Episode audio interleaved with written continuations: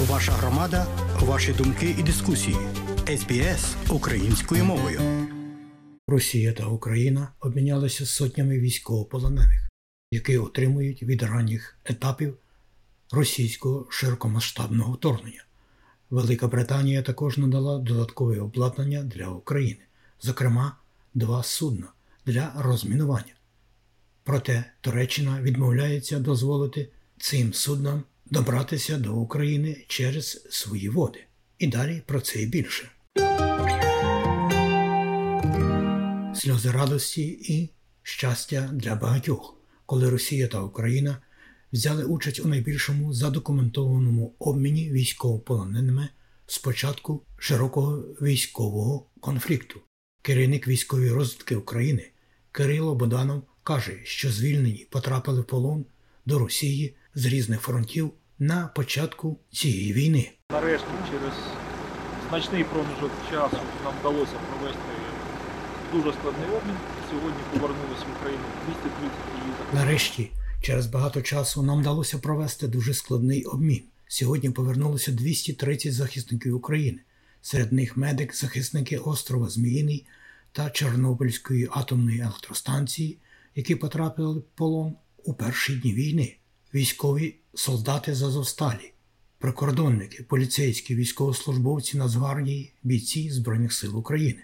Цей перший подібний обмін за майже 5 місяців, коли кожна сторона звільнила понад 200 осіб за складною угодою, окладеною за посередництва Об'єднаних Арабських Еміратів.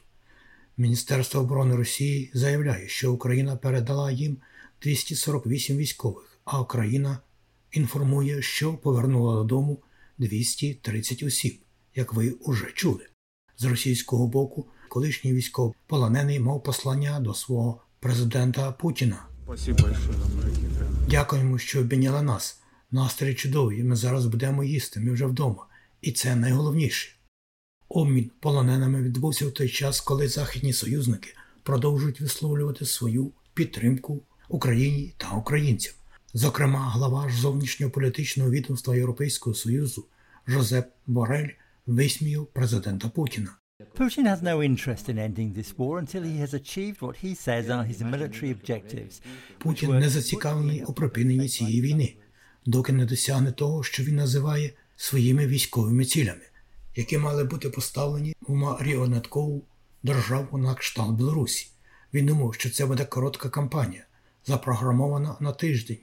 Досить, щоб він здобув те, що, на його думку, є частиною Великої Росії.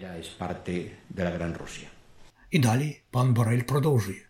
Pero que seguimos enfrentándonos a un régimen autoritario As the war gets worse, it will be more difficult. У міру того, як війна загострюватиметься, консенсусу у Європейському Союзі буде важче продовжувати. Перш за все, якщо відбудеться дезертирство Сполучених Штатів, залежно від того, хто стане їхнім наступним президентом. Напевно, Путін чекає на результати голосування в листопаді цього року, перш ніж він ухвалюватиме військове рішення щодо України. А міністр оборони Великої Британії Грант Шепс заявив, що його країна передала кілька одиниць обладнання, оскільки Україна продовжує контрнаступ. Сьогодні я можу оголосити, що Велика Британія дарує 23 кораблі для рейдів у морі та 20 швидко розгорнутих десантних машин Вікінг. Я також можу оголосити, що ми підтримуємо Україну в закупівлі двох протимінних суден у Великій Британії. Але турецькі офіційні особи заявляють, що не дозволять двом британським кораблям, тральщикам пройти через його води на шляху до Чорного моря. Вони стверджують, тобто турецькі офіційні особи, що це порушило б міжнародний пакт про проходження проток у воєнний час. Туреччина ініціювала конвенцію Монтри 1936 року, коли Росія розпочала широкомасштабне вторгнення в Україну в лютому 2022 року, фактично заблокувавши прохід військових кораблів воюючих сторін. Тим часом, за даними Міністерства оборони Російської Федерації та місцевої влади, Україна завдала неодноразових ракетних та безпілотних атак на південний регіон Росії, зокрема Білгород. Повідомлень про жертви внаслідок останніх атак допоки не надходило.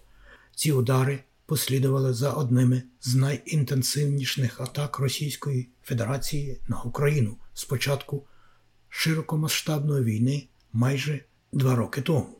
Хоча нагадаю, що ця війна триває від року 2014.